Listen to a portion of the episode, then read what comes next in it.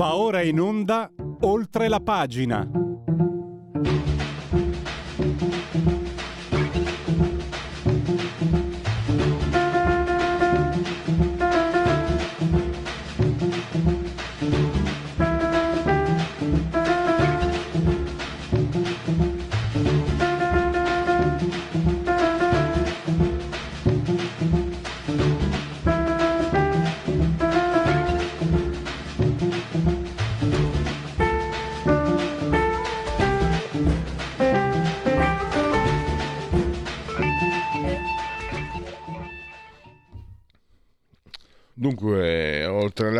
Pagina, la uh, rubrica di Radio Libertà.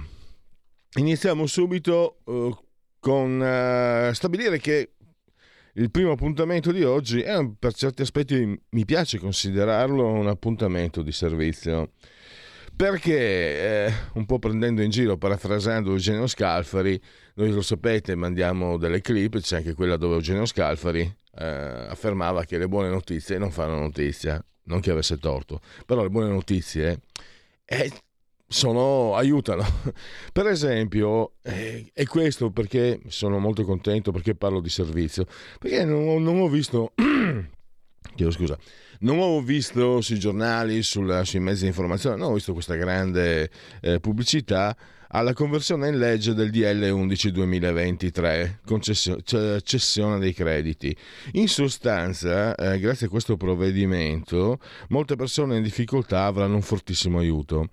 Arrivo al dunque, si tratta di eh, promuovere l'abbattimento e il superamento delle barriere architettoniche Arrivo dunque ancora di più perché ne, mh, mm, abbiamo proprio eh, l'ospite che, che, è direttamente interessato a questo.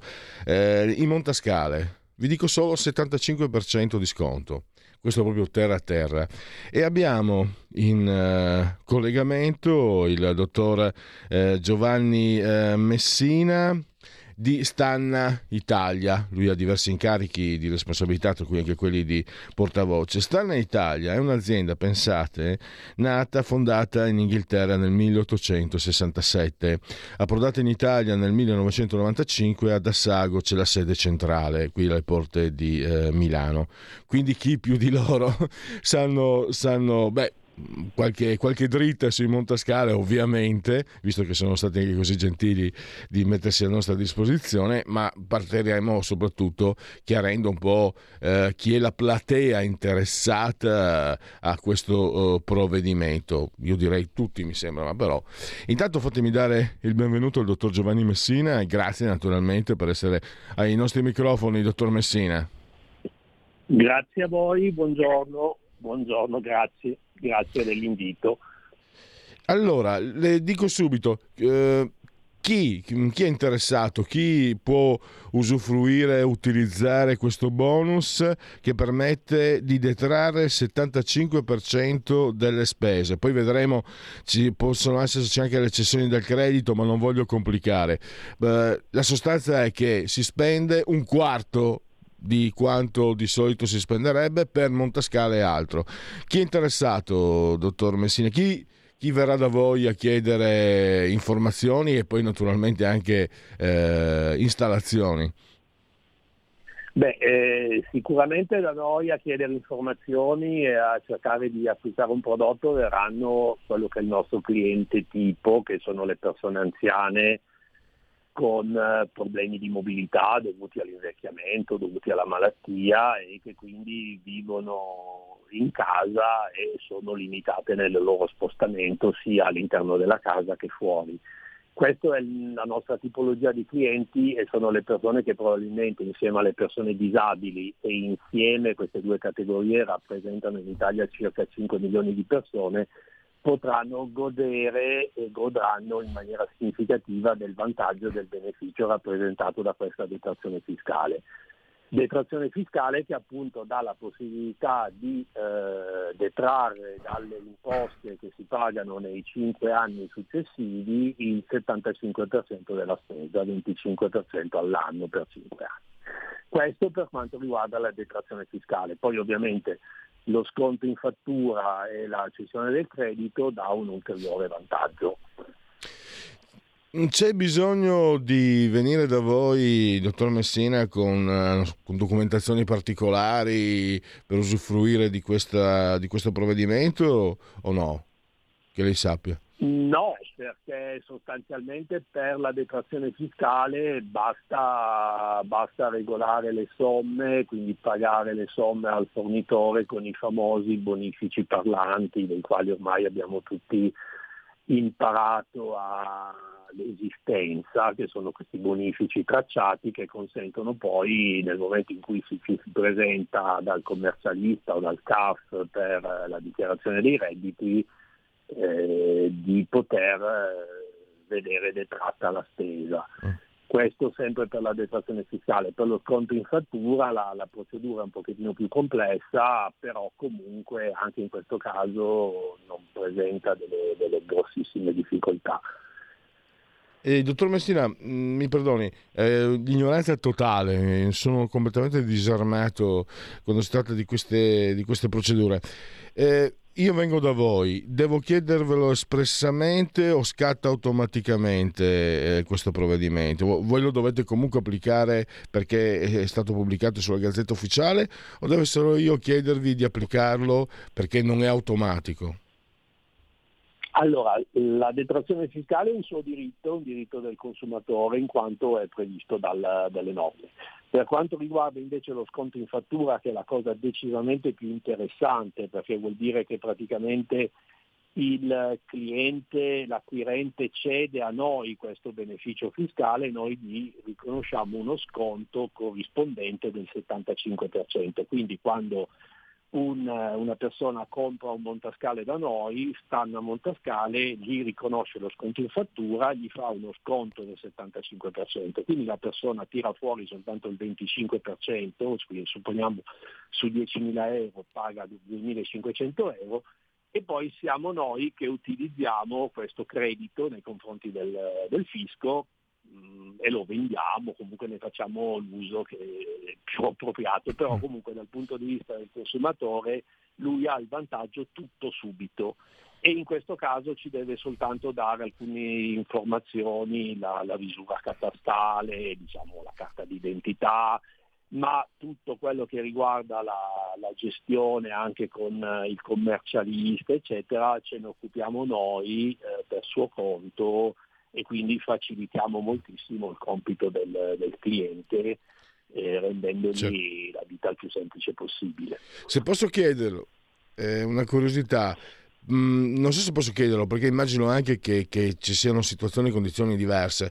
Indicativamente si può indicare un prezzo o si rischia di essere fuorvianti, bisogna valutare caso per caso perché eh, si applicherà allora, nelle... indicare, indicare un prezzo per un montascale o comunque per un prodotto che ti consente di passare da un piano 0 a un piano 1, visto e considerato che ci sono tante soluzioni, uno può decidere di partire col montascale, poi cambia idea e compra un eh, mini ascensore per dire.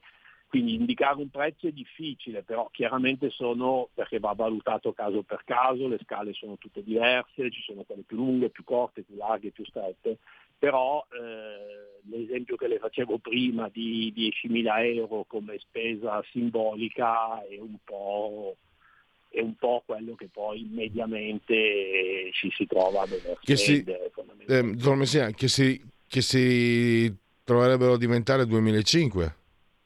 Che però diventano 2005, ovviamente, quindi, quindi... il grosso vantaggio diventano 2005 diciamo, un, un, diciamo una, una, una, qualcosa più di un elettrodomestico in definitiva. Un'altra esatto. cosa, eh, per l'installazione, eh, grosso modo, eh, anche lì mi rendo conto, casa per casa, eccetera, ma sono, io dico terra a terra, come se venissi da lei. Tra l'altro, mm, non mi manca molto per essere già della mezza età e ho anche problemi di deambulazione. L'unico fatto è che abito in appartamento, quindi presumibilmente non dovrei aver bisogno, ma eh, per esempio a casa dei miei genitori eh, sì, magari. Eh, quando, eh, sono lavori lunghi, complicati, va per le lunghe, quanto, quanto grosso modo quanto no. ci si impiega?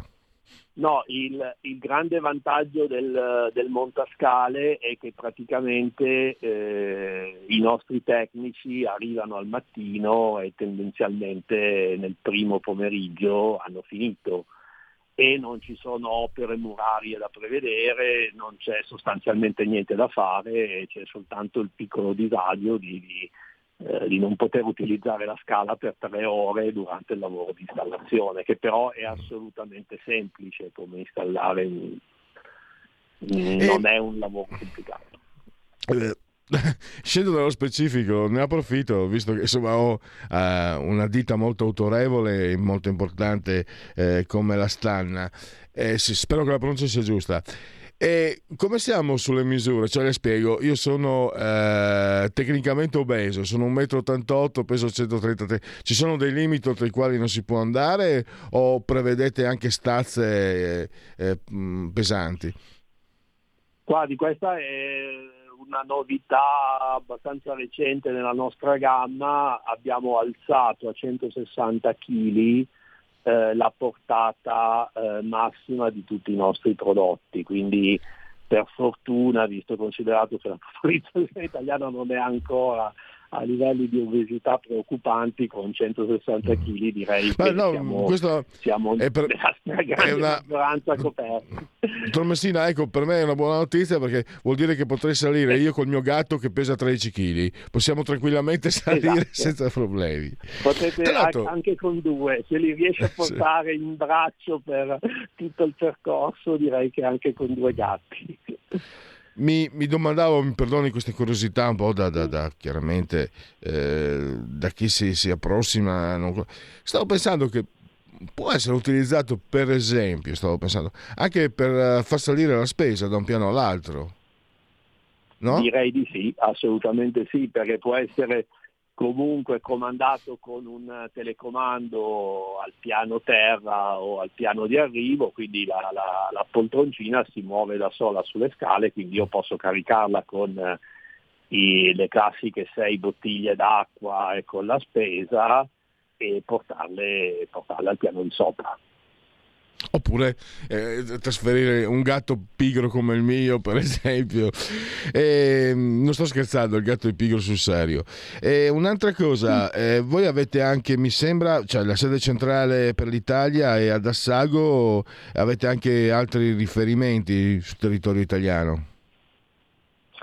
Sì, abbiamo la nostra rete di, di, centri di assistenza perché ovviamente è importante che l'assistenza sia il più vicino possibile al, al cliente e quindi abbiamo una rete di, di, di 20 centri di assistenza locali che eh, sono coloro che si occupano dell'installazione e poi eventualmente se fosse necessario della garanzia, della manutenzione eccetera. Mm. E sempre eh, qui non sono domande tecniche le mie stavo pensando mm, dottor Messina in qualche modo il, il montascale può diventare quello che è diventato vent'anni fa il condizionatore in casa no? cioè una, un mezzo per migliorare la qualità della nostra vita, che fino a, il condizionatore, io ho una certa età appunto, gliel'ho detto, il condizionatore in casa era roba per super suri fino a 20-30 anni fa, poi mh, cammin facendo è diventato un, uno strumento piuttosto insomma, accessibile e abbastanza diffuso.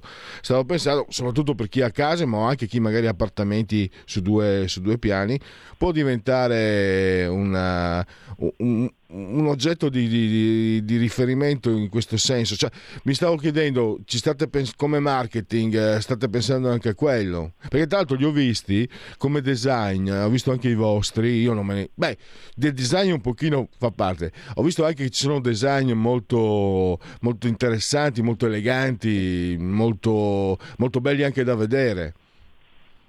È vero, perché comunque noi curiamo molto il design e curiamo molto il fatto che il, il montascale si integri bene nell'ambiente, quindi dando la possibilità di scegliere tra diversi modelli, scegliere tra diversi tipi di rivestimento, di imbottitura, così come se fosse un divano. No? Quando lei va a comprare un mm-hmm. divano le presentano eh, la mazzetta dei vari rivestimenti possibili in tessuto, pelle, eccetera, e noi sostanzialmente facciamo lo stesso. Quindi eh, curiamo molto questo aspetto e per noi è ovviamente importante che venga vissuto appunto come un, uh, un oggetto di, di, comodità, di comfort che può cambiare la qualità della vita. E quindi ci fa piacere il fatto che attraverso questo, questo, beneficio dello sconto in fattura e della detrazione fiscale del 75%, magari le persone piuttosto che aspettare l'ultimo momento decidano di dotarsi di un montascale qualche anno prima quando ancora non ne hanno bisogno, ma eh, alcune volte può essere un vantaggio quando si è più stanchi o quando appunto si deve portare la spesa o dei carichi pesanti al piano di sopra. Guardi, dottor Messina, esco da un periodo di, di dolori molto forti. Um eh, artrite gottosa. Avrei voluto un montascale anche solo per andare dalla camera in bagno. Non esistono, ma magari esatto. penso che. No, se, se, adesso io l'ho detto col sorriso, ma quando scendi dal letto e anche con le stampelle appoggi il piede e vedi, vedi veramente i, i, santi del paradiso, eh, un aiuto. Eh, che la stampella non può darti da sola o due insomma che siano. Quindi è veramente io, io questa cosa quando il vostro ufficio stampa mi, mi ha contattato me la sono anche un po' presa eh, a cuore perché eh, quando si può star meglio, perché a una certa età è anche normale insomma, avere dei problemi, quando si può star meglio un, per me mi permetto di dire che è anche un segno di civiltà e quindi ecco adesso è importante però far conoscere, eh, far conoscere questo, questo, decreto, questa cessione dei crediti, questa possibilità. Eh, come, come, da questo punto che riscontri avete? Le persone eh, sono ancora come dire un po' all'oscuro o state provvedendo in qualche modo? Si sta sta provvedendo a metterle a conoscenza? Assolutamente sì, si sta provvedendo e la reazione è molto buona, cioè abbiamo visto che Stanna, abbiamo visto come Stanna che praticamente eh, c'è un incremento forte della, della domanda, dell'interesse e che per fortuna in questo momento, grazie a questo beneficio, molte persone poi decidono di, di, di, comprare perché comunque capiscono che c'è un vantaggio economico importante. Quindi mm. direi di sì, direi che tutto il settore, noi in particolare, stiamo, stiamo vivendo un periodo molto positivo. Come, è stato vissuto il periodo del Covid? Beh, voi siete una, un'azienda, mi sembra, solida, eh, quindi abbastanza attrezzata, ma il periodo di due anni che abbiamo vissuto 20-22 hanno creato problematicità, siete riusciti, comunque sicuramente siete riusciti a superarle, ma che, che segno hanno lasciato? Beh, è chiaro che il periodo del Covid è stato come quando, come quando si è in mare e si incontra una tempesta, bisogna un pochino organizzarsi, ridurre le vele e cercare di affrontare il, la situazione per non farsi travolgere. E da questo punto di vista è andata bene, da questo punto di vista è andata bene, siamo riusciti a superare un periodo difficile e devo dire che però dal nostro punto di vista in generale il Covid ha aiutato paradossalmente se vogliamo un po' a cambiare le abitudini, la gente apprezza di più il fatto di essere comoda a casa propria, si è resa conto fondamentalmente che è importante poter eh, disporre di, di una casa sicura, di una casa comoda. E quindi in un certo senso alla lunga credo che abbia lasciato qualche cosa nella mentalità delle persone che ci favorirà o che ci sta favorendo. Dottor Messina, abbiamo 10 secondi perché purtroppo è volato, per fortuna insomma è stato bello, il tempo è volato. Eh, come, come, possono contattarvi magari gli ascoltatori che sono interessati via telefono, via online, passaparola? Eh, che riferimenti ci sono per raggiungere? Abbiamo un numero verde 800 226 793 via online visitando il nostro sito stanna.it e siamo sempre disponibili, quindi nel giro di 48 ore siamo in grado di visitare le persone interessate per un sopralluogo e per un appuntamento e poi ovviamente i nostri consulenti sono a disposizione per trovare la soluzione migliore eh, per ciascun caso specifico. Perfetto, allora, siete avvisati anche, vi costa un quarto questo, mm, questo strumento esatto. per il esatto. benessere e, e, avete a disposizione anche un'azienda seria come Stanna Italia. E, mm, grazie al dottor Giovanni Messina, davvero grazie, grazie magari d- degli aggiornamenti più avanti. Grazie mille, arrivederci. La tua radio è ascoltabile anche con la televisione in digitale. Sul telecomando della televisione digitale o del tuo ricevitore digitale puoi scegliere se vedere la TV o ascoltare la radio.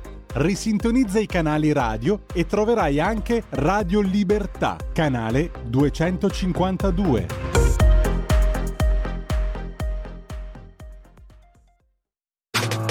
Stai ascoltando Radio Libertà. La tua voce libera, senza filtri né censura. La tua radio.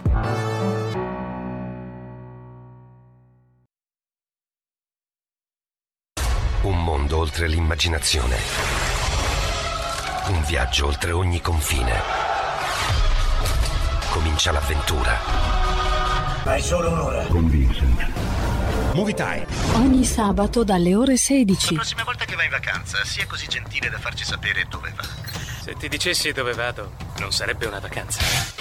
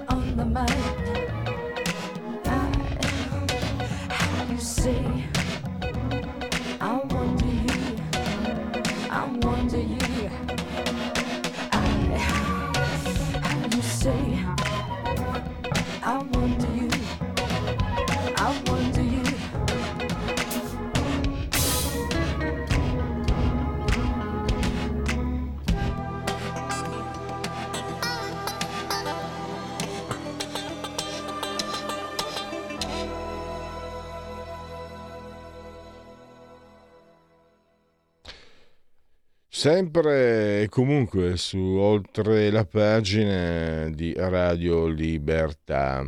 Oggi abbiamo il ritorno di un gradito ospite, mm, Fabrizio Amadori, saggista e molto altro ancora. Segnala il suo blog, come sempre, nerosubianco.blog. Lo abbiamo in collegamento via Skype. Io, come sempre, non riesco a vedere perché qui le è tutto rotto. Comunque andiamo avanti ugualmente, indefessi e indefettibili. Allora, Fabrizio, bentornato, benvenuto. Grazie per essere in collegamento con noi. Grazie a voi. Fabrizio, allora proseguiamo anche ehm, di, su questi, queste tue analisi sulla situazione eh, russa. Stai scrivendo, stai portando a termine anche un saggio su questo.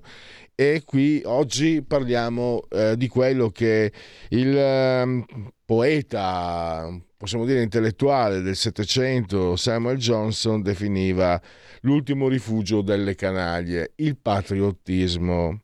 E qui a me sembra che la lettura sia evidente, io concordo molto con te, eh, quando in nome della patria si assurgono ai, ai massimi livelli di importanza interessi che però sono propri della, chiamiamolo di quello che del principe, come l'avrebbe chiamato Machiavelli, anche se non è proprio appropriato, e in nome di questi ideali, che ideali non sono ma sono interessi, si mandano a morire migliaia, centinaia di migliaia di persone, e beh, eh, qui eh, non è accettabile, altro che, le, altro che canaglie. Questo però, Fabrizio, io comincio mh, mm, facendoti l'obiezione che ti farebbe chi, eh, i putiniano, i figli di Putin. Eh, ti, e gli americani allora no? non mandano anche loro e oltretutto non uccidono anche loro. E, ehm, ovviamente è l'obiezione che ti fanno queste persone. Ripeto, siamo schiavi della natura binaria eh, vuoi più bene alla mamma o vuoi più bene al papà? Un bambino, ben, diciamo, un bambino intelligente risponderebbe vattene a fanculo, domanda del cazzo. Ops, che brutte parole che dico. E onestamente, tra mangiare la deiezione di un cane eh, o mangiare il prodotto di scarto di una capra, io preferisco il digiuno. Ma la natura binaria fa sì che le persone no, preferisco la cacca del cane, no, preferisco la cacca del cap- della capra. Un po' di digiuno mai? Perché qui eh, mh, diciamo si, si, si, cade alla fine spesso in questo tranello. E poi nel tuo... Eh, poi ricordami dove verrà pubblicato il tuo ultimo articolo che riprendiamo, che stiamo riprendendo. C'è un discorso che è molto interessante sul concetto di democrazia liberale, perché nessuno dice che la democrazia liberale sia perfetta, ma tu riprendendo anche un po' i concetti di Karl Popper spieghi che nella democrazia eh, liberale c'è un fattore fondamentale, il ricambio, le elezioni, ma elezioni vere, non, eh, in, non, controllate con la violenza, non controllate con la paura. E tra l'altro, mentre rileggevo il tuo articolo, Fabrizio, la sto facendo lunga adesso, sono rimasto un po' stupito perché sei in questa radio vicina alla Lega, eccetera, eccetera. Molti leghisti sono eh, a favore di Putin e dicono che, ah, ma guarda in Italia, guarda con Mario Monti, guarda non riusciamo a fare, non possiamo fare questo, non ci lasciano, guarda col Covid, siamo rimasti prigionieri. Per carità, obiezioni che non sono infondate del tutto. Però in Italia, stavo pensando per noi leghisti, comunque dal 2018 e oggi, in cinque anni eh, abbiamo avuto tre volte, e lo abbiamo tuttora, eh, Matteo, no, la seconda volta lui non era, mi sembra. Comunque abbiamo avuto la Lega al governo nel 2018, nel 2021, nel 2022 abbiamo avuto comunque la Lega è stata comunque al governo. Eh, non, non, le è concesso di fare quello che, che magari preferirebbe fare, fa parte anche un po' però della, delle regole democratiche, sta di fatto che comunque la voce di un'opposizione, di chi si opponeva a Monti, di chi si opponeva a Conte, beh Conte dopo, di chi si opponeva a Renzi, è arrivata, è arrivata al governo.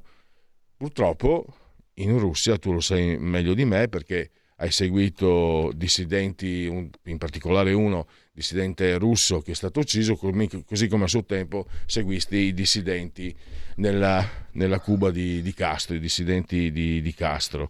E in Russia i dissidenti non vanno al governo, cioè gli oppositori, dai, mm, per, per dirla meglio, non vanno al governo, hanno, purtroppo hanno un vizio, muoiono, muoiono prematuramente. Ecco, questi sono poi due concetti che ho messo insieme, forse li ho impastati un po' troppo, ma eh, volevo partire subito proprio mettendo sul piatto eh, quello, quello, che era più, più, cospicuo insomma, di questa conversazione, secondo me. Poi a te la parola per gestire eh, le risposte e le, e le argomentazioni, ovviamente. Sì, sì, sì, ma io, sai, essendo un democratico, amo essere interrotto, anzi, fammi tutte le domande eh, che vuoi quando vuoi. Anche perché hai messo molta carne sul fuoco. È difficile adesso ricordare tutte le cose che hai detto, è difficile rispondere o provare a rispondere a tutte le cose che hai detto. Partirei però dal punto fondamentale del mio articolo e del motivo per cui siamo qui, e cioè eh, la questione dello Stato. Eh, signori, lo Stato, per quanto mi riguarda, eh, serve per il benessere dei cittadini, non per il malessere. Lo Stato non esiste se non come una eh, serie di regole date a vari livelli, fatte seguire più o meno bene da una serie di persone, ma poi alla fine lo Stato è fatto di persone, oltre che di regole. Senza le persone, fondamentalmente è importante che ci siano le persone, le regole sono una conseguenza, voglio dire, senza le persone non ci sarebbe nessuno Stato. Ma non esiste una entità che si possa eh, come dire, eh, dire una eh, eh, somma coerente di n persone. Adesso la faccio complicata per dire che anche un gruppo di persone è diversa dalle persone prese singolarmente ed è un qualcosa di assolutamente ineffabile e eh, non si può neanche dire che abbia una logica propria e se ce l'ha chissà qual è qua si parla anche di no, psicologia delle masse, si possono fare anche discorsi molto interessanti, ma alla fine si parla di regole generali che uno pensa possano avere un riscontro nella realtà, salvo poi essere contraddetti il giorno, il giorno dopo, l'ora dopo, anche perché questa è la natura della, della, della, scienza, delle leggi scientifiche o pseudoscientifiche. Tornando alle questioni pratiche, alla fine dicevo eh, quello che si può dire è che esistono le persone. Le persone sono l'essenza di ogni, nolto, di ogni nostro uh, uh, uh, discorso. le persone sono quelle che eh, determinano la creazione di una comunità e quindi di conseguenza dello Stato. Le persone si mettono assieme un, in vista di un benessere, non in vista di un malessere. Poi che cosa è successo? Che eh, quanto più la comunità è diventata grande, tanto più è diventata impersonale eh, la, diciamo, eh, la, una, la dimensione che ha tenuto assieme queste persone, fino al punto che è dubbio che si possa dire che sono tenute assieme. Tant'è vero che si parla spesso di uno stato lontano, distante, di persone che non si conoscono, del fatto che ci consideriamo ehm, lontani gli uni dagli altri, non soltanto rispetto agli stranieri, ma rispetto a noi stessi, il fatto che noi stessi non riusciamo a capire come ragionino altri che pure come noi sono italiani, perché ripeto, la comunità nel frattempo si è ingrandita e, e, non si capisce bene quanto si possa ancora parlare di una cultura condivisa, di una psicologia condivisa, di valori condivisi. Eppure, nonostante questo, o appunto per questo, quanto più una comunità diventa grande, quanto più lo Stato, eh, diciamo che ne è una nazione molto discutibile, eh, molto astratta, diventa grande, quanto più questo succede, tanto più diventa, cioè tanto più eh, questo succede, quanto più diventa pericolosa la situazione. Perché? Perché alla fine il risultato è quello che noi vediamo in Russia ora cioè vediamo che in nome dello Stato, o meglio in nome della, mat- della patria, in nome della madre patria, è come se fosse un assioma, no? un assioma indimostrabile, è giusto mandare al macello delle persone.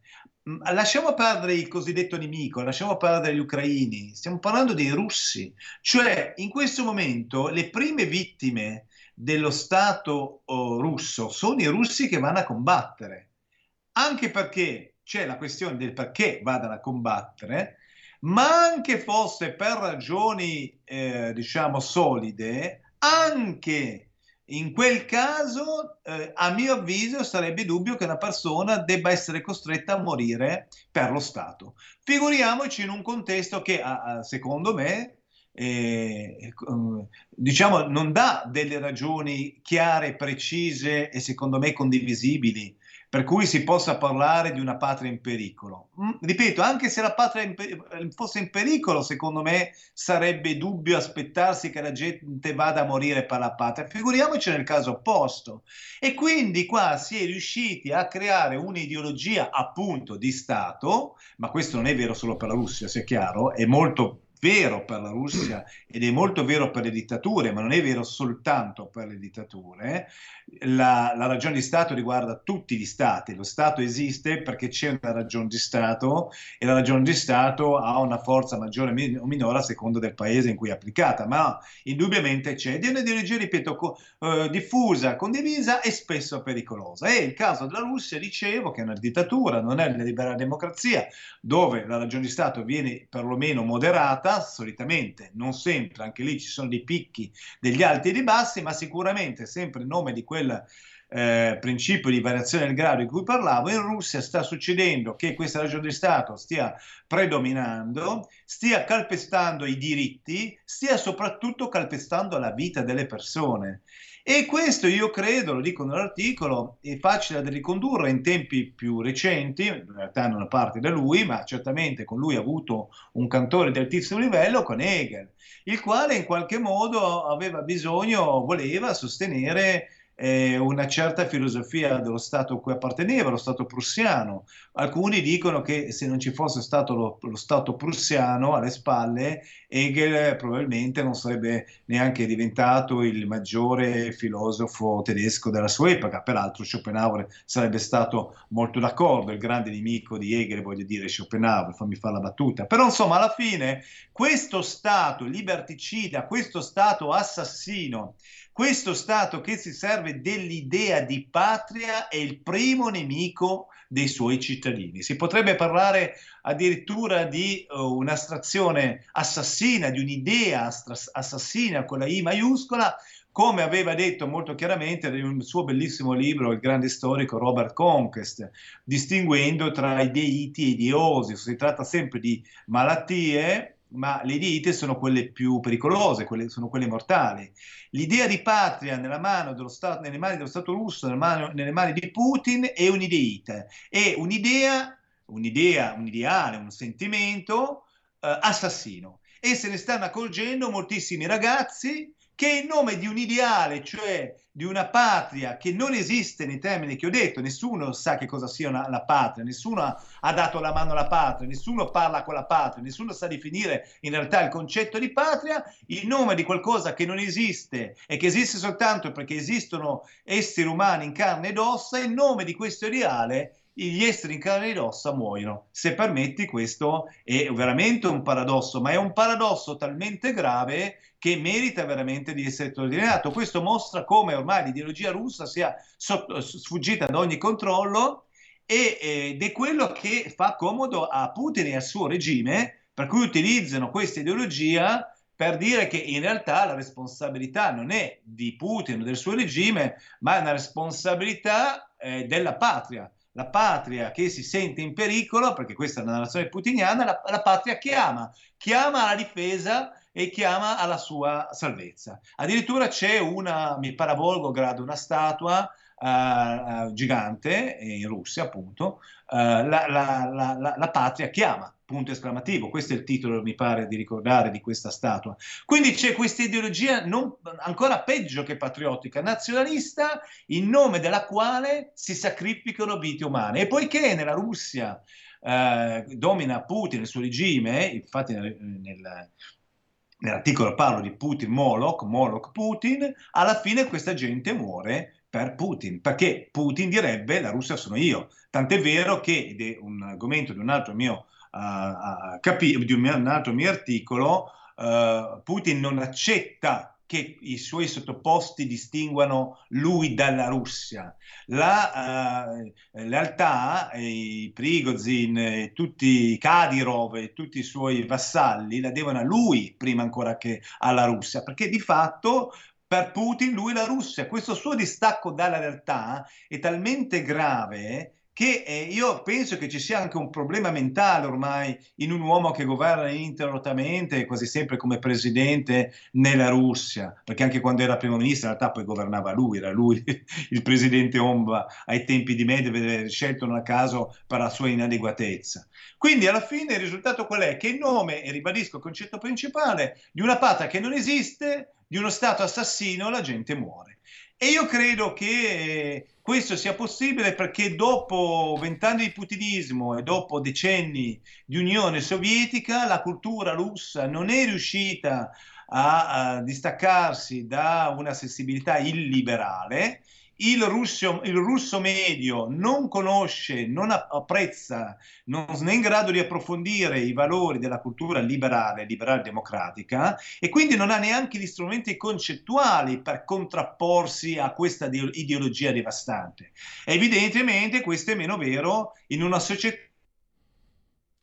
Ecco, pronto? Eh, I problemi del Vediamo se riusciamo a riconnetterci in eh, tempi brevi. Tanto stiamo anche ecco, mi sentite? Allora, sì, allora ti interrompo però. Eh, volevo Pronto? tornare su questo. L'obiezione che, che, uno può fare è: ma guarda, caro Pronto? dottor Amadori, che anche nei sistemi liberali sono stati praticati de- delle, in nome della ragione di Stato, l'abbiamo visto col Covid, in nome della ragione di Stato sono state fatte prevaricazioni.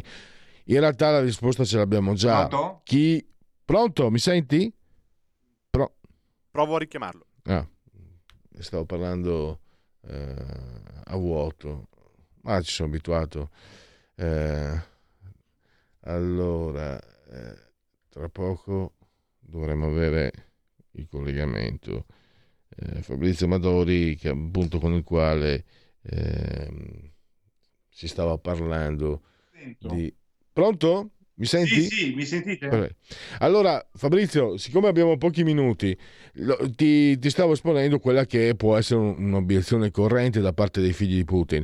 Cioè, guarda che nelle democrazie liberali abbiamo visto, la ragione di Stato ha uh, prevaricato la libertà. Lo si è visto col Covid, ma al suo tempo, nel 2011, Mario Monti, fate presto, quindi in quel caso l'emergenza era economica e adesso lo si vede con un certo ambientalismo che vuole importi o con un certo pensiero che vuole importi importi le parole, ambientalismo che vuole importi a tutti i costi in nome di uno scientismo che andrebbe tutto da, da che, che, dovrebbe essere eh, letto con più discernimento e non solo secondo me.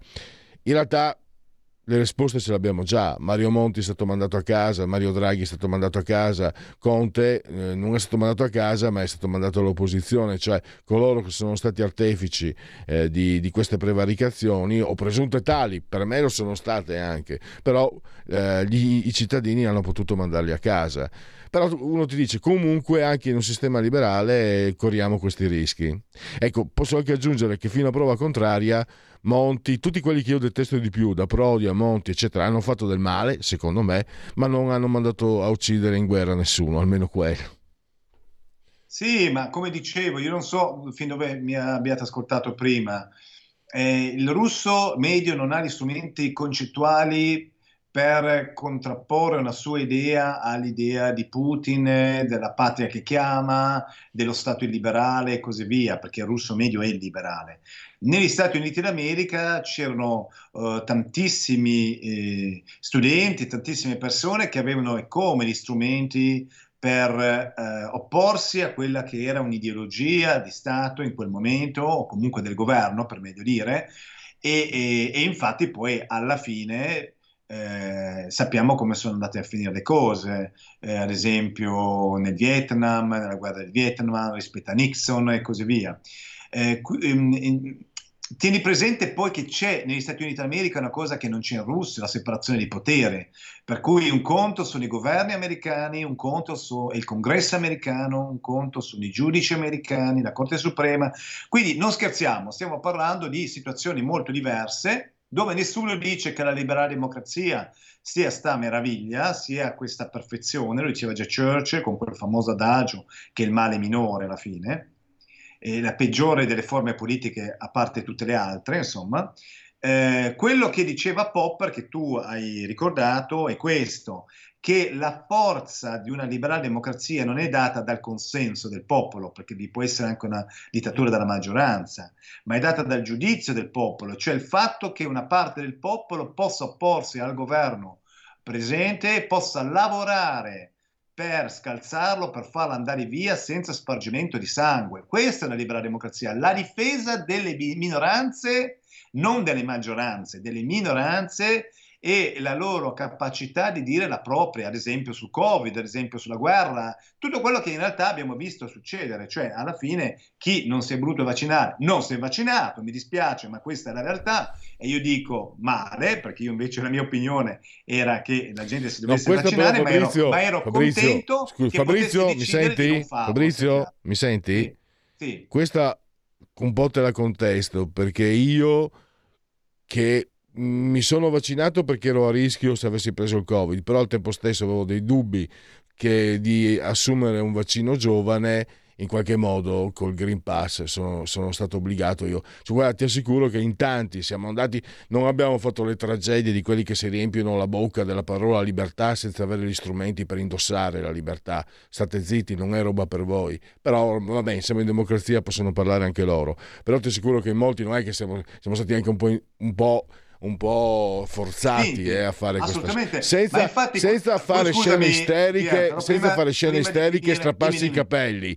Però è stata una forzatura. Poi è anche vero che è capitato comunque in una fase di emergenza è una situazione è, è stata una situazione che ha tanti risvolti difficile da riassumere ma sì, Però... ma tieni presente che in realtà la questione del Covid è molto più complessa di come la fanno certi signori, perché allora uno ti può rispondere che proprio in nome della liberale democrazia, cioè la difesa delle minoranze, dei più deboli, che si è deciso di vaccinare il maggior numero di persone, perché non ci dimentichiamo che il Covid era selettivo, cioè non è che andava a colpire le persone sane di 50 anni o di 40 anni o di 30 anni, andava a colpire soprattutto le persone più anziane, le persone più deboli. Quindi quando uno sta in una comunità deve tenere conto che ha dei diritti ma anche dei doveri e allora c'è anche questo livello di discussione che va affrontato, oltre al fatto che, e in questo sono perfettamente d'accordo con te, la scienza non è portatrice di verità. Io questo l'ho detto anche in una trasmissione qui con te, cioè la scienza che pensa di avere la verità è una scienza sciocca. Comunque, e, eh, il scusa, fatto che eh, rischia sempre Fabrizio, Fabrizio siamo, verità, non, non Fabrizio, se mi, se, mi senti? Sì, siamo, sì. Siamo, abbiamo 30 secondi, abbiamo proprio mm, eh, alla fine comunque è sempre fuorviante, ho sbagliato io a tirare fuori il Covid, è fuorviante perché poi è divisivo. La sostanza è che anche se ragio- avesse ragione anche chi dice c'è stato imposto, chi lo ha imposto comunque è stato mandato a casa. Questo mi sembra che sia il concetto, cioè se qualcuno si comporta da farabutto, no? come hai scritto, cioè secondo anche i concetti di, di, di Popper, mi sembra, eh, la, nella democrazia gli si Alla limita i danni si limita, ecco, la democrazia è quello, è quello, strumento che limita i danni. Certe volte forse certe volte se ne parla come se fosse qualcosa di, di, di, di perfetto, invece limitare i danni c'è. E ripeto, in questo uh, io trovo che concordo moltissimo uh, anche in quello che hai scritto. Cioè, tu non l'hai scritto, hai scritto, hai fatto un bel, un, una ricostruzione molto interessante molto bella. Io la sintetizzo, dico, in ogni caso, per quanto io detesti uh, questo Occidente per come è fatto, eccetera, eccetera, finché non mi mandano ad ammazzarmi in guerra, eh, comunque meglio, molto meglio, anzi infinito, non, non, è neanche comparabile con un sistema che manda i propri giovani a uccidere, a uccidersi, a, farsi ucc- a uccidere e a farsi uccidere. E non per difendere i confini della patria, che già quello comunque vabbè. No, in, in, eh, in, in luoghi altri e questo da solo insomma, questo dovrebbe tagliare la testa al topo come diceva esatto. quello i cattivi dovrebbe... scusa di una frase ci sono sia in occidente che in oriente soltanto che in occidente si lavora perché facciano meno disastri possibili questa è un po' la libera democrazia secondo me Ah, questa è perfetta, questa è perfetta. Quando, dove, verrà, quando, dove verrà pubblicato questo tuo ultimo articolo? Allora, questo mio, sì, questo mio articolo è già sul mio blog, nerosubianco.blog e dovrebbe essere rielaborato su un online di un noto giornale, ma adesso non voglio dire quale, poi lo troverete eh, nel blog, magari un link diretto al giornale che metterà assieme alcune mie idee, tra cui quelle di questa, presenti in questo articolo, ma non soltanto. Benissimo, Fabrizio, eh, come sempre è stato, è stato un piacere. Eh, a risentirci a presto e grazie a Fabrizio Amadori. Eh, buona il giornale, domenica. Dico online è il giornale.it, così non, non, ah, va bene. non, ci, non ci sbagliamo. Ecco. Bene, grazie ancora, a risentirci. Grazie a voi per l'invito. Stai ascoltando Radio Libertà. La tua voce libera, senza filtri né censura. La tua radio.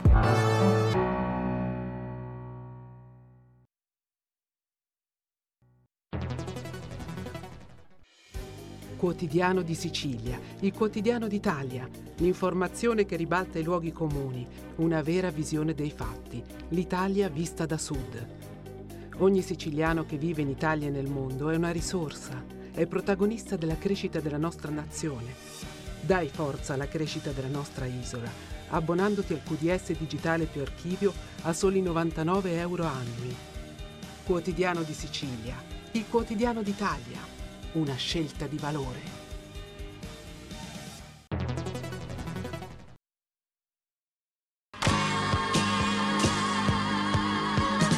Davide Volpin un'ora in diretta nel passato per non dimenticare i grandi artisti e la loro grande musica, ogni sabato dalle 17 alle 18, spazio pomeriggio su Radio Libertà.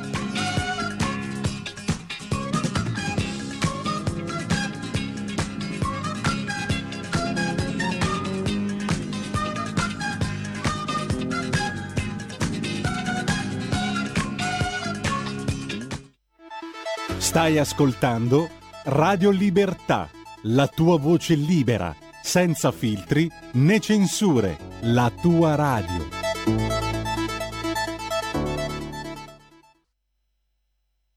Come, come conclusione mi sarebbe molto piaciuto un bel discorso sul futuro. Solo che io sul futuro ho ben poco da dire. So solo che un tempo, non so se vi ricordate, si cercava di creare delle prefigurazioni di cose, di, di immagini a cui tendere, sì quasi dei punti d'arrivo. Eh? Erano come delle bellissime fotografie di una società che noi avremmo dovuto. Sì, poi queste immagini invecchiavano, si arrancidivano. Ma noi continuavamo ad essere affezionati a queste meravigliose fotografie ingiallite, nella speranza magari che con una rispolveratina. No. Ora finalmente io non ho futuro. Ora io preferisco pensare che ciò che mi spinge fuori sia solo una conseguenza, o meglio, una forza che è alle mie spalle. Davanti c'è soltanto uno spazio vuoto.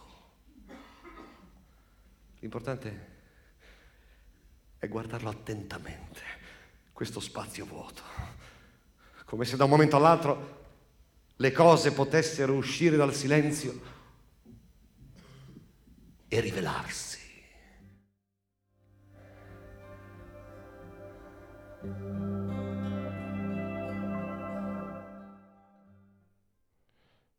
Lasciamo eh, Giorgio Gaber che come ogni eh, venerdì eh, chiude eh, l'intervallo musicale, gli intervalli musicali previsti all'interno di oltre la pagina di Radio Libertà. Devo essere sincero che mi sono un po' stancato, quasi quasi proverei, vedo, secondo me è meglio Carmelo Bene, mi ha affascinato di, affascina di più. E sono volubile sono volubile. E, ehm, andiamo adesso invece ad aprire la rubrica del venerdì 11.35, siamo anche puntuali, eh, parola di scrittore che si avvale appunto dell'imprescindibile collaborazione di Patrizia Gallini di Ardesh Comunicazione. E oggi parliamo di un libro importante che parla di tematiche eh, tremende che proprio per questo eh, devono essere eh, ricordate perché gli esseri umani grosso modo hanno la memoria corta e poi è anche fatale che le generazioni più giovani non, non guardino indietro. E, e, questo non è una, una colpa. Questo rende eh, utile rinnovare il ricordo di ciò che serve quello che serve alla storia, insomma. E poi anche non so se sia stato persa l'abitudine, ma chi ha una certa età come me, insisto, lo dirò sempre, questa roba, lo dico ormai da, quel, da quando ancora non avevo una certa età. Nelle famiglie c'era la bella abitudine, quando forse ancora non si era eh, un po' distratti e distolti dal televisore, adesso dai, dai telefonini, di raccontare le, lo zio, la nonna, le vicende la nonna della nonna, da, cosa aveva fatto, da dove veniva, cosa facevano, i racconti eh, legati al, al, al, passato della propria famiglia. Quindi eh, questo eh, collegamento, questa connessione eh, con quello che eh, eravamo in qualche modo. E Ovviamente non si tratta di operazione nostalgia, forse quello della nonna poteva essere nostalgia, in realtà non lo era, era un rinnovamento ed è una, una luce accesa su un passato che deve essere sempre tenuto eh, da conto in, perché ha rappresentato forse non, non, odio, no? non bisogna fare queste classifiche, però sicuramente eh, la Shoah, eh, il nazismo, il fascismo sono stati indicibili eh, per, per, il dolore che hanno eh, provocato. E oggi abbiamo Angela Ceraso, il suo libro si intitola Un passo dal filo spinato, l'Escher editore, eh, 7 euro 80 pagine. Angela Ceraso la abbiamo in collegamento telefonico. Eh, benvenuta e grazie per essere qui con noi. Eh, salve, buongiorno a tutti, grazie a lei per l'invito e grazie per l'incipit, è stato bellissimo. Sì, eh, la ringrazio, ma mi ha sempre colpito, vede Angela, questo fatto. I campi di concentramento sono un orrore indicibile, ma nella storia purtroppo abbiamo episodi, ci sono stati anche gli armeni eh, i, i, nativi americani. Quello che le dico, le, le, trasmetto una mia sensazione anche da quando ero ragazzo, quello che trovo eh, indicibile, ma se si legge se questo è un uomo lo si capisce al volo, essere persone che vengono, pre, vengono catturate in una situazione di totale normalità, vanno a scuola, vanno all'università, vanno in chiesa, eh, vivono, lavorano, improvvisamente prima quelle, quelle co- mm, quella cosa che non deve essere dimenticata, le leggi razziali del Duce non devono mai, mai, mai essere dimenticate, mi fanno, cioè, è una cosa, indic- quella è una cosa eh, che, che, non si può neanche pensare, no? E poi addirittura eh, il, il, binario, il, binario, 21 qui a Milano, perché, perché, lei racconta, racconta la storia di Dante Rosenthal, della moglie Rachele, cioè io rimango colpito glielo dico adesso, passo subito la parola a lei per parlarci del suo libro, eh, Angela. Voglio condividere una mia sensazione eh, che so anche che comunque non, non sono unico. La, è chiaro che il campo di concentramento con gli orrori pazzeschi, incredibili, ma io penso, mi medesimo, io d'improvviso vengo preso e vengo portato via. E, e, neanche in un romanzo di fantascienza eh, possa immaginare qualcosa del genere. E per giunta qui è successo a, a, a centinaia di migliaia di persone, se non milioni. È verissimo, infatti io nel mio testo parlo, mm, cioè sottolineo anche questa dinamica interiore che hanno i personaggi perseguitati, perché eh, da un momento all'altro perdono eh, la loro identità, le loro abitudini, l'appartenenza ad una cultura, ad una famiglia e perdono gli amici, quelli che avevano sempre visto al loro fianco, un po' eh, per paura del regime, ma un po' anche perché assetati di denaro, molti hanno venduto ebrei um, al regime presente e uh, loro si vedono soli, si vedono abbandonati e si sentono uh, nemici, nemici tra l'altro uh, di una patria che avevano servito, abbiamo moltissimi italiani ebrei che avevano combattuto la prima guerra mondiale, erano cittadini italiani. E quindi um, con le leggi poi razziali si vedono nemici della patria, è un qualcosa di interiore che annienta.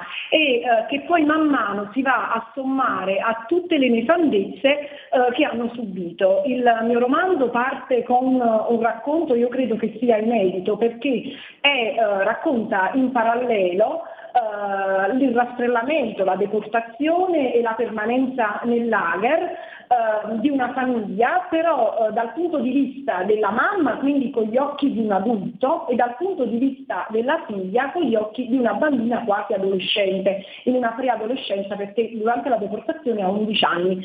È un modo per far capire come entrambe le permanenze nel lager siano sicuramente momento di annientamento psicologico, fisico, ma eh, siano differenti, però nello stesso tempo ehm, lascio ehm, al lettore eh, lo sguardo eh, verso chi poi li teneva eh, segregati, quindi ehm, la, la, la, loro proprio eh, la, la, paura, l'abitudine al male a cui queste persone eh, si erano ormai abituate perché lì c'era solo quello. E mm, vorrei mm, mm, ritornare un po' anche a, a quello che è un, un contesto sociale.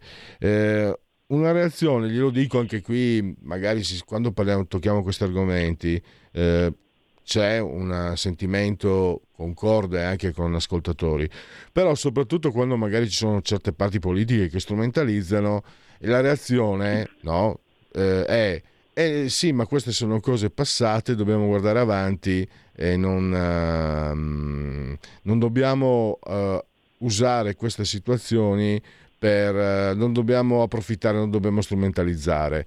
E qui secondo me eh, servono i libri come il suo, Angela, perché chi strumentalizza non fa una bella cosa, anzi rischia addirittura di, di produrre, come si vede, no? reazioni contrarie e sbagliate comunque anch'esse. Non bisogna invece dimenticare perché quelli che hanno compiuto queste cose, allora non è il mio caso, nella mia famiglia, nella parte materna e paterna, anzi nella parte materna ho avuto parenti partigiani e non ho fascisti, quindi non ho nessuna vergogna, non ho nulla nella mia... ma non c'entra niente, non c'entra niente questo, non posso personalizzare. Sta di fatto che quelli che hanno tradito, quelli che hanno provocato al, agli italiani, il cui unico torto era di essere ebrei, queste indicibili sofferenze, eravamo comunque noi, come gruppo, come società, come struttura. Io tra l'altro io stesso vengo dal Friuli, non mi sento nemmeno italiano, però siamo noi come, come gruppo sociale e quindi dobbiamo ricordarlo questo. Ripeto, bisogna, quelli che strumentalizzano devono stare un po' attenti perché rischiano di provocare danni, eh, danni. però chi dice eh, ma non è più, non c'entriamo più, eccetera, no, perché lo abbiamo fatto noi e potremmo rifarlo. Eh, la prossima volta potrebbero essere e non ha nessuna importanza chi toccherà la prossima volta e, eh, non, non, stiamo lì cioè, non è quello il problema il problema è che si potrebbe ripetere e quindi eh, libri come il suo sono fondamentali e poi io le confesso Angela che credo per, ho sempre pensato che se questo è un uomo di Primo Levi sia un libro che insieme porta la testimonianza, ma attraverso la testimonianza dell'indicibile è un libro auto, che serve molto anche per l'autoanalisi. Per questo quello che è successo ci riguarda sempre e comunque.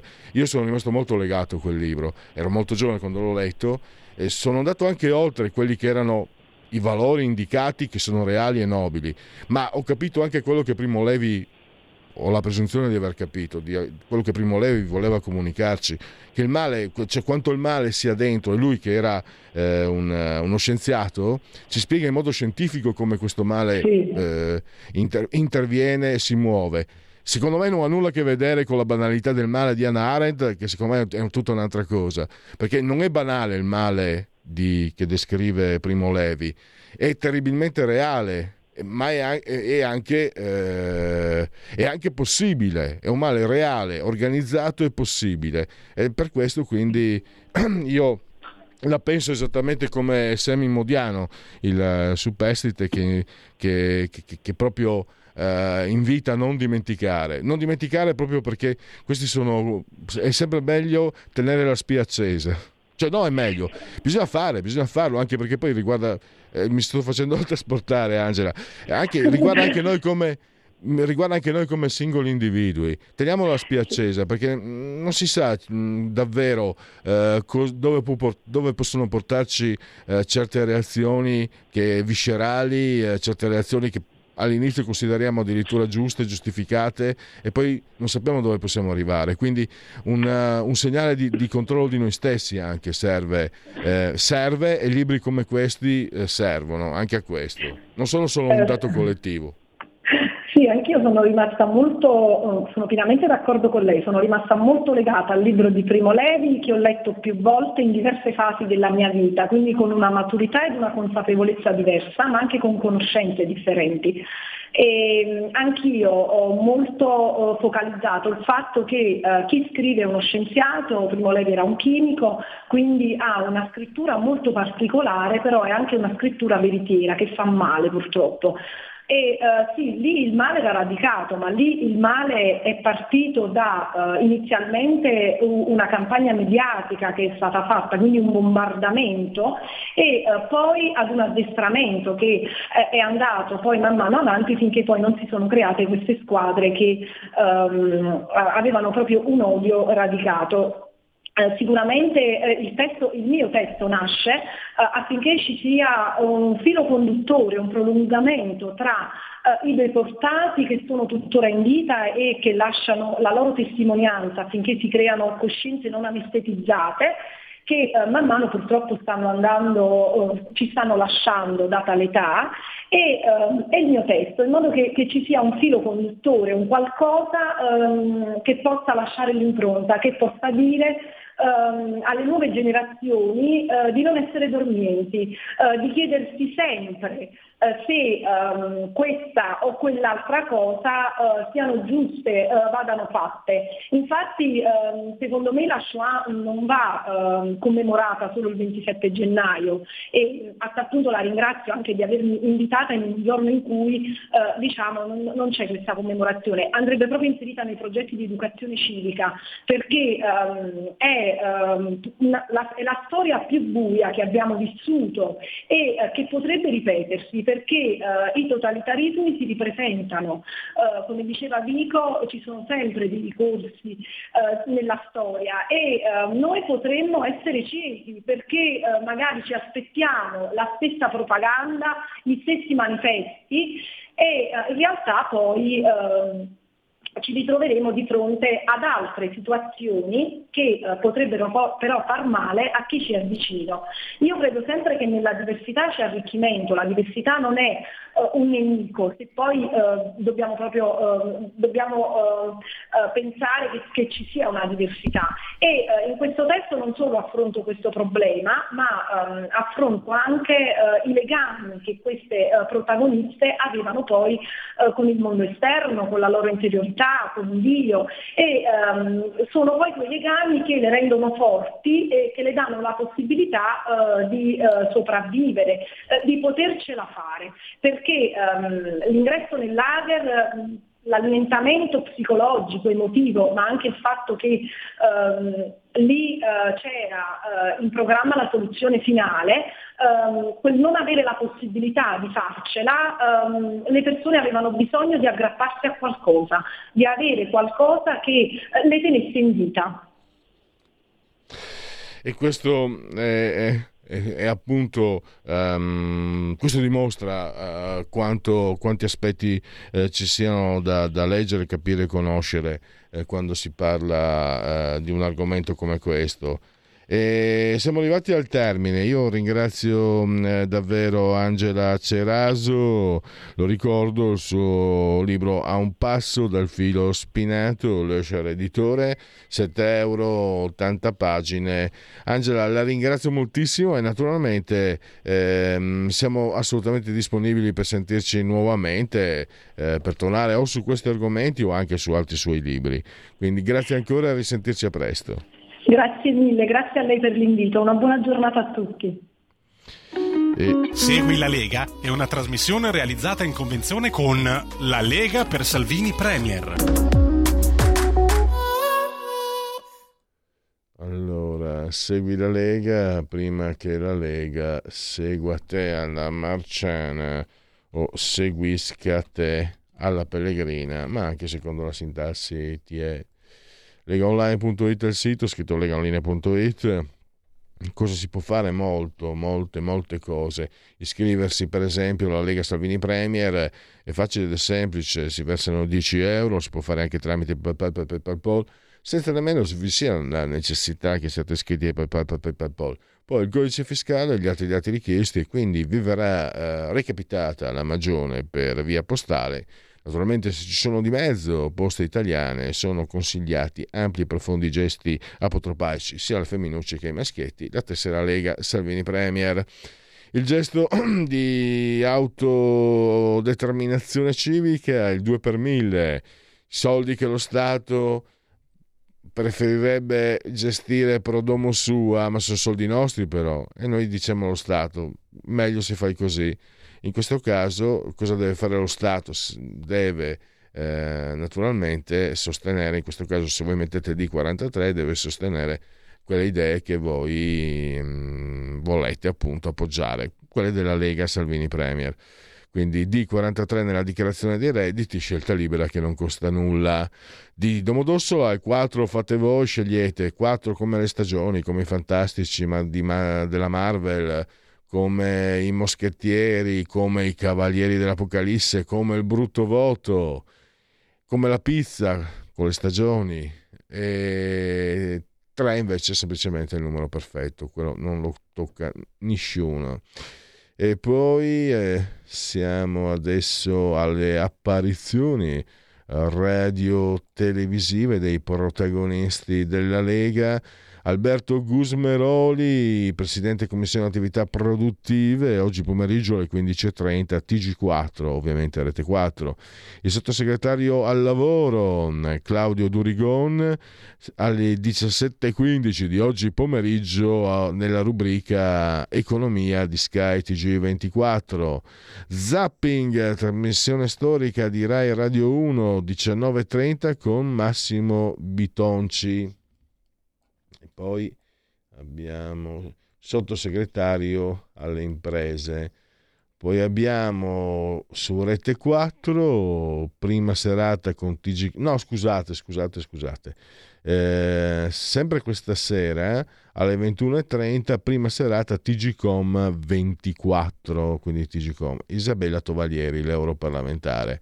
Sabato nel cuore della notte, in piena notte alle 6.30, non è nemmeno un'ora antelucana, non è nemmeno un'ora civile, secondo chi vi parla. Rai 2, Claudio Borghi e poi abbiamo eh, sempre sabato, cioè domani, ora antelucana, questa sì, Susanna Ceccardi, l'europarlamentare, omnibus alla 7 sabato Rai Radio 1 sempre in ora all'alba 8.50 con Luigi Deramo sottosegretario all'agricoltura e per Segui la Lega sa suffi come dicevano i miei avi francesi Tiè. Segui la Lega è una trasmissione realizzata in convenzione con La Lega per Salvini Premier i sondaggetti Izzi SPA abbiamo. I, dove vanno a finire i voti di, eh, del terzo polo? Allora il 50,5% va ad azione il 38 Italia Viva, cioè Renzi, il 3,5 è il Partito Democratico, il 2,1 più Europa, il 2 Fratelli d'Italia, non andrebbe a votare l'1,5, Forza Italia 1,3, Verdi Sinistra 0,5, 0,5 5 Stelle, Lega 0,1. Vediamo, poi l'ultimo sondaggetto e poi eh, eccoci qua, eccoci qua. Tecne, committente RT, bisognerebbe abbattere l'orsa che ha ucciso il giovane runner? Sì, 36, no 53, non sa l'11 mangereste carne sintetica, sì 18, no 72, non sa 10, è giusto continuare a eh, fare ricerca sulla carne coltivata in laboratorio, sì 21, no 67, non sa 12 il governo come sta gestendo l'emergenza clandestini? 36% bene, 47% male, non sa 17%. Il governo vuole rendere più difficile per gli immigrati restare in Italia. Fa bene? Sì, 54%, no 30%, non sa il 16%. E poi basta, questo per orientamento politico non ci interessa, facciamo con la sigla, sì, dai che lo facciamo con la sigla. La verità è che sono cattivo, ma questo cambierà. Io cambierò. È l'ultima volta che faccio cose come questa.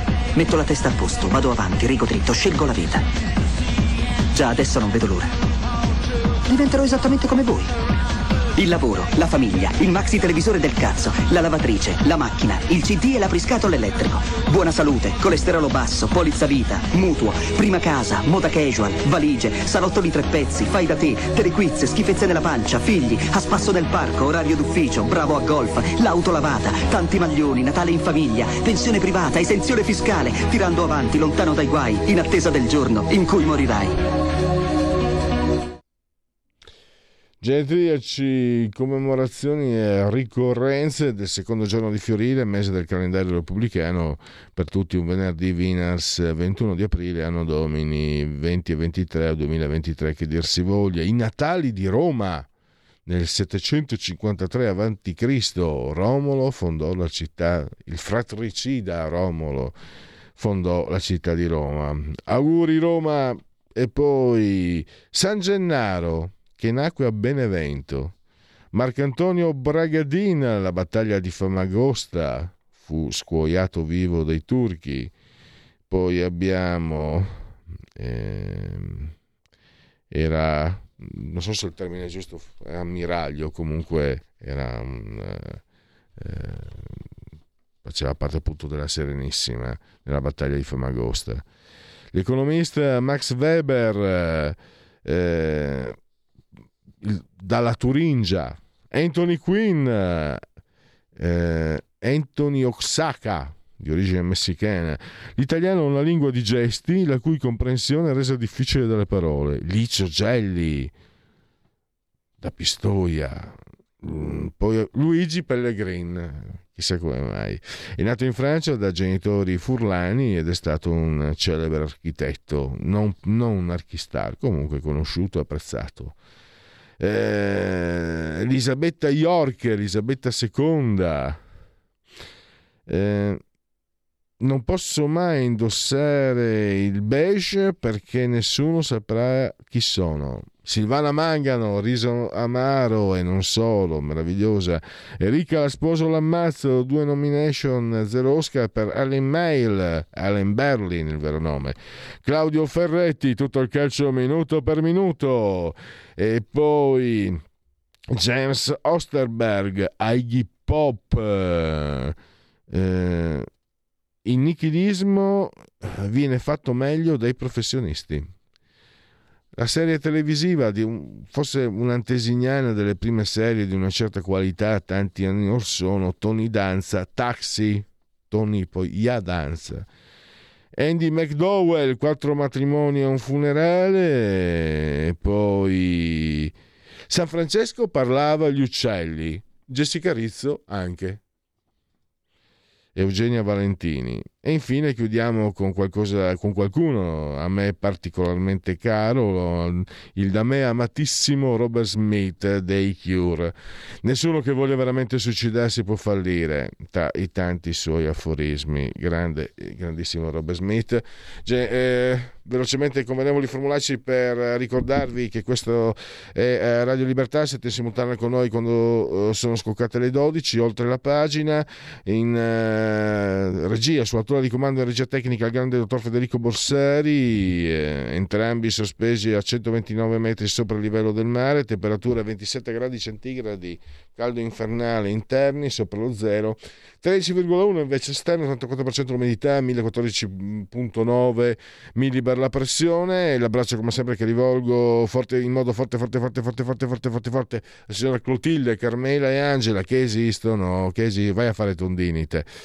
Eh, che esistono sul serio e che ci seguono e ci seguiscono anche, lo dice pure la sintassi, torna a fare tondinite so io, e, ehm, dal canale 252 della TV, perché Radio Libertà è una radiovisione, chi se buona Radio Libertà capovolta cent'anni, meditate gente, meditate, potete comunque continuare a farvi cullare dall'agito suono digitale della Radio DAB, oppure seguirci ovunque voi siate, grazie alle applicazioni dedicate a iOS Android, con smartphone, iPhone, iPad, mini iPad, tablet, mini tablet, Alexa accendi Radio Libertà, passa per ora, ve ne saremo riconosciuti conoscenti, Fire TV e poi ancora Radio Libertà, la trovate su Twitch, eh, social di ultima generazione, su YouTube, eh, su Facebook e naturalmente l'ottimo abbondante sito radiolibertà.net. Grazie a todos e... Miau.